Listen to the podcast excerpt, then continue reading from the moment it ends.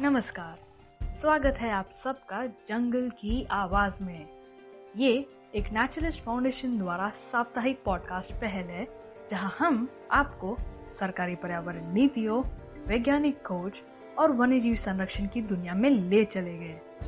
आज का episode season two का पांचवा एपिसोड है और मैं हूँ चाहत यादव, आज का होस्ट आज मैं आपको तीन खुश खबरें सुनाऊँगा। पहली खबर आती है मनाली के रोहतंग पास से, जहाँ सत्तर नई अल्पाइन पौधों की प्रजातियाँ पाई गई है। दूसरी खुश खबर है सीधे मेक्सिको से, जहाँ दो दोस्तों ने कुछ ऐसी चीज़ बनाई है जो हमारे फ़ैशन की दुनिया को बदल देगी, उसे और सस्टेनेबल बना देगी।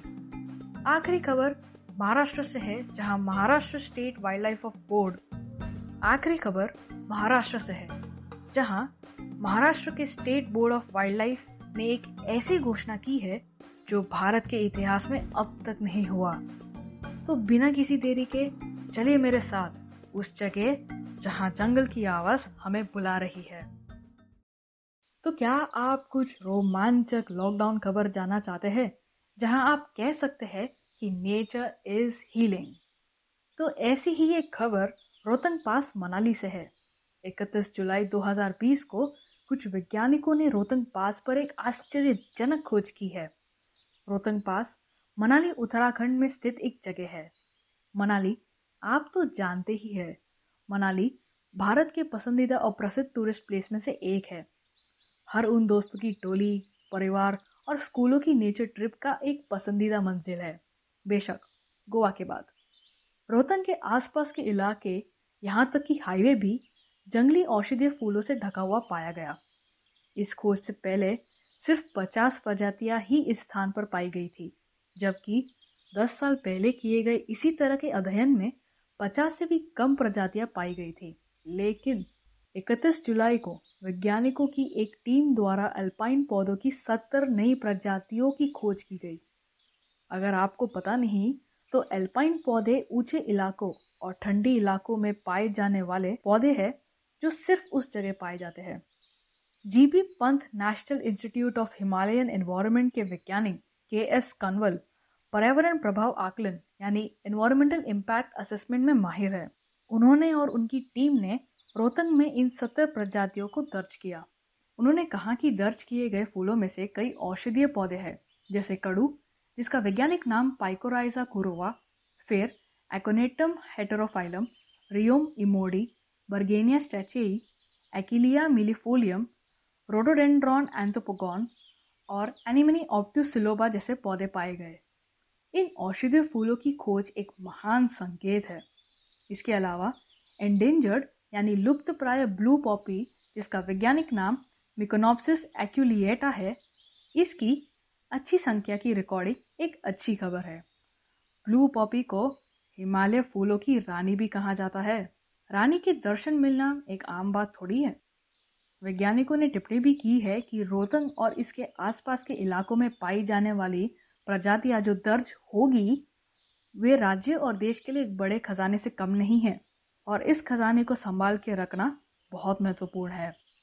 जिस वक्त आप ये पॉडकास्ट सुन रहे होंगे, उस वक्त के एस कन्वल और उनकी टीम दर्ज की गई प्रजातियों की जाँच जारी रखे हुए है। लेकिन अगर आप इस पॉडकास्ट को दो तीन साल बाद सुन रहे होगे तो तब तक तो इनकी जाँच पूरी हो गई होगी। एक अन्य वैज्ञानिक जेसी कुनियल जो Uttarakhand centre of the institute में environmental assessment and climate change के प्रमुख है, पिछले 26 वर्षों से विभिन्न पर्यावरण संबंधी अध्ययन कर रहे हैं। उन्होंने कहा कि उन्होंने रोहतंग में अपने 26 वर्षों के शोध में कभी भी पौधों और फूलों की ऐसी शानदार वृद्धि नहीं देखी है। उन्होंने आगे कहा, मुझे वैज्ञानिक के एस कन्वल की पौधों की तस्वीरें मिली थी। वो अद्भुत था। एनजीटी यानी नेशनल ग्रीन ट्राइब्यूनल की हस्तक्षेप, लॉकडाउन का समर्थन और कम प्रदूषण ने रोहतंग पास पर पौधों की विविधता में समृद्धि को दर्शाया है। जेबी पंत इंस्टीट्यूट ने रोहतंग में गंभीर पर्यावरण के मुद्दों के बारे में एनजीटी को भी संचेत किया था।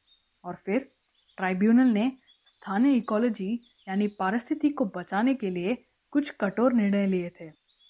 निश्चित रूप से ये लॉकडाउन रोहतंग पास के लिए एक वरदान साबित हुआ। जंगल के क्षेत्रों के अलावा जहाँ भी टूरिस्टों की आवाजाही के कारण खाली वनस्पति थी, वहाँ भी अल्पाइन पौधे खिल गए। एनजीटी के हस्तक्षेप के कारण टूरिस्ट की आबादी में कमी, वाहनों की आवाजाही में कमी और अब कोविड 19 महामारी के कारण फूलों की ऐसी समृद्ध जैव विविधता सामने आई है, जिसने सबको खुशी के मारे चौंका दिया है। के एस कनवल ने कहा, क्षेत्र में कम मानवीय गतिविधियों ने इन अल्पाइन पौधों को विकसित करने के लिए उचित परिस्थितियों का निर्माण किया है। जेबी पंत इंस्टीट्यूट का हिमालय क्षेत्रीय केंद्र वर्तमान में हिमाचल प्रदेश में पाए जाने वाले थ्रेटेंड अल्पाइन और उप अल्पाइन पौधों के इन सीटू संरक्षण के लिए इंस्टीट्यूट के माउंटेन डिवीज़न के सहयोग से एक परियोजना को लागू कर रहा है।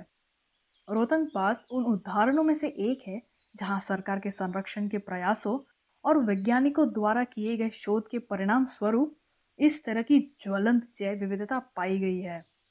ये खबर टूरिस्ट क्षेत्र को प्रकृति को नुकसान पहुँचाए बिना प्लान्स या पैकेज या नियम बनाने चाहिए, जिससे प्रकृति के सौंदर्य का आनंद भी ले पाए और उसे ज़्यादा नुकसान भी ना हो। अक्सर जब जैव विविधता की बात करते हैं तो उसमें जानवरों की बात होती है। हमें ये नहीं भूलना चाहिए कि पौधे भी उतने ही ज़रूरी है जितने जानवर, और इसलिए इनका संरक्षण भी आवश्यक है। आइए जानते हैं कि मेक्सिको के दो दोस्तों ने आखिर ऐसा क्या बनाया जिससे पूरी फ़ैशन इंडस्ट्री में बदलाव हो सकता है। वीगन लेदर, यानी शाकाहारी चमड़ा। यहाँ जिस शाकाहारी की बात हो रही है, वो हमारे भारतीय शाकाहारी से थोड़ा अलग है। वीगनिज्म जीवन जीने का एक तरीका है, जो पशु क्रूरता और शोषण के किसी भी रूप, जैसे भोजन, कपड़े या किसी अन्य रूप में उपयोग नहीं करने का प्रयास करता है। जो लोग वीगन होते हैं, वे दूध से उत्पन्न होने वाली या जानवर की चमड़ी या मेकअप जो जानवरों पर टेस्ट करके बनाए जाते हैं इस प्रकार के किसी भी चीज़ का इस्तेमाल नहीं करते। अब बात करते हैं वीगन चमड़े की। इस वीगन चमड़े को पॉलीयूरेथेन से बनाया गया है। वीगन चमड़ा एक पॉलीमर से बना होता है, जिसे उत्पाद के निर्माण के अनुसार बनाया जा सकता है। इन उत्पादों को बनाने के लिए अनानस के पत्ते, कॉर्क, सेब के छिलके, फलों का कचरा, रिसाइकिल प्लास्टिक आदि का उपयोग किया जा सकता है। अब हम जिस वर्ष में रह रहे हैं, उसको देखते हुए पर्यावरण के प्रति संवेदनशील होना अधिक महत्वपूर्ण है। ऑस्ट्रेलियाई आग से लेकर पूरी दुनिया को हिलाने वाला कोरोना वायरस महामारी तक, हमें अब तक ये जान लेना चाहिए कि प्रकृति के साथ खिलवाड़ करना कितना महँगा पड़ सकता है। और जब हम प्रकृति के संरक्षण में योगदान देने की बात करते हैं तो हमें अपने हिस्से का योगदान ज़रूर देना चाहिए। जब ग्रह की सुरक्षा और संरक्षण के बारे में बात की जाती है तो हर छोटे कदम ज़रूरी होते हैं। इस चमड़े के विकल्प का आविष्कार निश्चित रूप से कोई छोटी उपलब्धि नहीं है। दुनिया में कुछ आविष्कार इतने शानदार होते हैं कि लोग दंग रह जाते हैं और सोचते हैं कि किसी ने पहले ऐसा क्यों नहीं सोचा? मेक्सिको आधारित ऑन्ट्रप्रनर्स एवरियन लोपेस वेलार्दे और मार्ते कजारेस ने कैक्टस को चमड़े की तरह की एक चीज़ में बदलने की एक नया तरीका विकसित किया है, जो वास्तविक चमड़े की तरह ही टिकाऊ और बनावट वाली है। तैयार उत्पाद इलास्टिक और ब्रीदेबल है। असली चमड़े के अतिरिक्त मूल्य दाम के बिना वीगन चमड़े से लगभग कुछ भी बनाया जा सकता है और पर्यावरण के लिए भी बढ़िया है, जो स्लो फ़ैशन की दुनिया में एक महत्वपूर्ण कदम है। इस ब्रांड को डेजर्टो नाम दिया है, जो कि कैक्टस के निवास को देखते हुए रखा गया। डेजर तो पहला जैविक चमड़ा है, जिसे नोपाल यानी कांटेदार नाशपति वाली कैक्टस से बनाया गया है। एद्रियन और मार्थे ऐसे दोस्त थे जो फ़ैशन और फर्नीचर ऑटोमोटिव उद्योग में एक साथ काम कर रहे थे। लेकिन एक बार उन्हें एहसास हुआ कि कुछ वस्तुओं का उत्पादन कितना टॉक्सिक है, इसलिए उन्होंने फ़ैशन के अधिक सस्टेनेबल प्रकार को आगे बढ़ाने का फैसला किया। इस प्लान पर लगभग दो वर्षों की कड़ी मेहनत के बाद वे आखिरकार एक तैयार कैक्टस चमड़े के उत्पाद के साथ आए, जो 2019 में बिक्री के योग्य था। वीगन चमड़े के उत्पादन के लिए उपयोग की जाने वाली सामग्री के संबंध में कैक्टस फाइबर आश्चर्यजनक रूप से अच्छी तरह से काम करता है, क्योंकि ये अत्यधिक टिकाऊ और भरोसेमंद है। खूब गर्म वाले मौसम में ये कैक्टस जीवित रह सकता है और इसे बढ़ने के लिए अधिक पानी की ज़रूरत भी नहीं होती। एद्रियन और मार्थे के अनुसार उत्पादन में किसी भी जहरीले रसायनों का उपयोग नहीं किया गया, जिस कारण ये ब्रांड सस्टेनेबल भी है। हाल के वर्षों में कई ब्रांड अनानस, हाल के वर्षों में कई ब्रांड अनानस और जैतून यानी ऑलिव्स जैसे पौधों से बने वीगन चमड़े के नए रूपों के साथ आ रहे हैं। 2019 की शुरुआत में फ़ैशन रिटेलर एच ने कॉन्शियस एक्सक्लूसिव कलेक्शन के तहत अनानस के चमड़े और अन्य उत्पादों से बने वीगन जैकेट की शुरुआत की।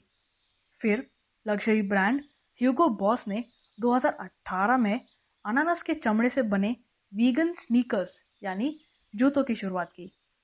पर्यावरण की और कपड़े की दिशा में ये कदम अनूठा है। तो अगली बार आप कुछ कपड़े या जूते खरीदने जाए तो ऐसे ब्रांड से खरीदें जो पर्यावरण को बचा भी रहे हैं और अच्छे क्वालिटी का सामान भी बना रहे हैं। अब बात करते हैं एक ऐसी घोषणा की जो भारत के इतिहास में कभी नहीं लिया गया है। बात करते हैं महाराष्ट्र के। नहीं, एक मिनट। बल्कि देश का सबसे पहला राज्य मैंग्रोव पेड़ के बारे में। पर इससे पहले कि मैं आज के विषय पर बात करना शुरू करूँ सबसे पहले प्रतीक के बारे में बात करते हैं। आज की दुनिया में हमारे पास शांति, प्रेम, स्वास्थ्य और हमारे आसपास मौजूद लगभग हर चीज़ का कोई ना कोई प्रतीक होता ही है। ऐसा क्यों है? क्यों है कि एक दृश्य प्रतीक बनाना एक प्रचारित अवधारणा है? मुझे ऐसा लगता है कि एक प्रतीक वो काम कर सकता है जो काम हज़ार शब्द नहीं कर सकते। जब आप एक लाल दिल को देखते हो तो आप अपने प्रियजनों, यहाँ तक कि विचारों का एक स्पेक्ट्रम अपने आप बन जाता है। ये असल में बताता है कि हमारा दिमाग कैसे कल्पना करता है, जो कि राज्यों और देशों के कई प्रतीकों का मुख्य कारण है। अब भारत को ले ले। हमारे पास एक राष्ट्र पशु है, जो बाघ है। इस एकमात्र कदम ने लोगों में मांसाहार के प्रति लगाव और अपनी आबादी में खतरनाक कमी पर ध्यान देने के लिए जागरूकता की एक अच्छी मात्रा का निर्माण किया है। प्रभाव इतना बड़ा है कि भारत में पूरी दुनिया में जंगली बाघों की सबसे बड़ी आबादी है। तो अब मुद्दे पे आते हैं। महाराष्ट्र ने सुनरिशा अल्बा या व्हाइट चिप्पी को अपना ऑफिशियल मैंग्रोव वृक्ष घोषित किया है, जो भारत में पहला ऑफिशियल मैंग्रोव प्रतिरूप है। ये महाराष्ट्र सरकार की ओर से एक महान कदम है। ये निर्णय पिछले शुक्रवार को हाल ही में घटित state board of wildlife की बैठक के दौरान लिया गया। 2018 के मध्य में पहली बार प्रस्तावित एसपीडब्ल्यूएल की स्वीकृति यानी अप्रूवल दो साल बाद आई है। मैंग्रोव की आवश्यकता क्यों है, इस बारे में बहुत कम लोग जानते हैं और इसीलिए इसके संरक्षण को अक्सर अनदेखा कर दिया जाता है। ये प्रतीक आम आदमी को याद दिलाएगा कि महाराष्ट्र जैसे तटीय राज्य को तबाही से अगर कोई बचा सकता है तो वो मैंग्रोव है। विकास के नाम पर कई तटीय राज्यों में होने वाले मैंग्रोव विनाश के बारे में हम सभी जानते हैं। चाहे वो कोस्टल रोड प्रोजेक्ट हो या Mumbai Ahmedabad bullet train project mangrove को हमेशा बेकार या किसी काम के नहीं ऐसा समझा जाता है। ये सच है, क्योंकि 1991 से 2001 के बीच अकेले मुंबई ने अपने मैंग्रोव कवर का लगभग 40 प्रतिशत हिस्सा खो दिया था। इन मैंग्रोव के चले जाने से मुंबई जैसे शहर में प्राकृतिक आपदाओं के दौरान रक्षा की कोई महत्वपूर्ण रेखा नहीं होगी। ये 2005 की बाढ़ और इस साल के बाढ़ में अनुभव किया गया है। लेकिन अधिकारियों को धीरे धीरे मैंग्रोव संरक्षण की आवश्यकता का एहसास हो रहा है। 2012 में एक विशेष मैंग्रोव सेल बनाई गई थी, जो भारत में सबसे पहली थी। ये यूनिट विभिन्न प्रकार की परियोजनाओं के माध्यम से मैंग्रोव को पुनर्जीवित करने में मदद करती है। 2015 में महाराष्ट्र के तट पर मैंग्रोव और तटीय जैव विविधता के संरक्षण के लिए एक mangrove and marine biodiversity conservation foundation बनाया गया था। ये दर्शाता है कि राज्य ने मैंग्रोव के संरक्षण की कोशिश की है और उनके बारे में जागरूकता भी फैला रही है। इस बार राज्य ने एक कदम आगे बढ़ाया और एक ऑफिशियल मैंग्रोव पेड़ घोषित किया। निर्णय लेना एक बहुत बड़ा अंतर होता है, पर वो कहते हैं ना, कभी ना होने से तो देर में होना भला।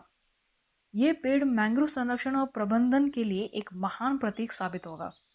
हालाँकि इसे अंडमान से महाराष्ट्र में लाया गया महाराष्ट्र के तटों पर व्हाइट चिपी काफ़ी आम है और राज्य में कुल मैंग्रोव का लगभग छह प्रतिशत है।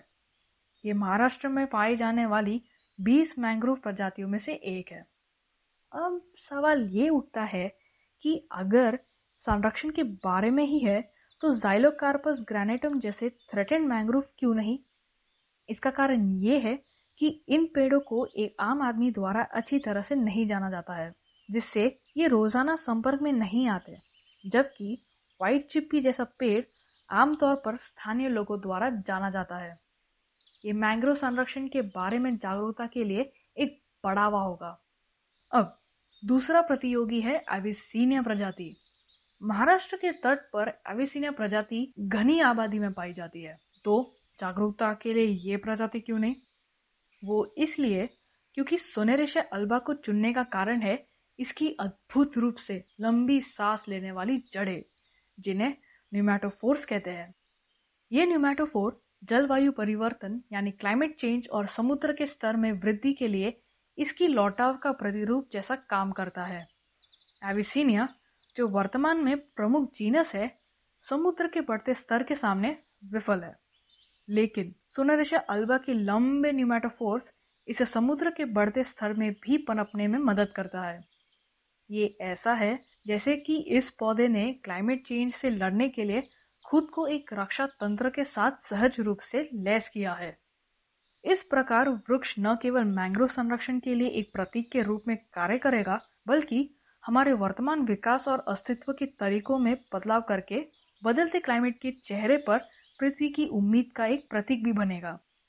हमें यह महसूस करने की आवश्यकता है कि प्रकृति के बिना कोई अस्तित्व नहीं है। और पिछली गलतियों को मिटाना ही एकमात्र रास्ता है।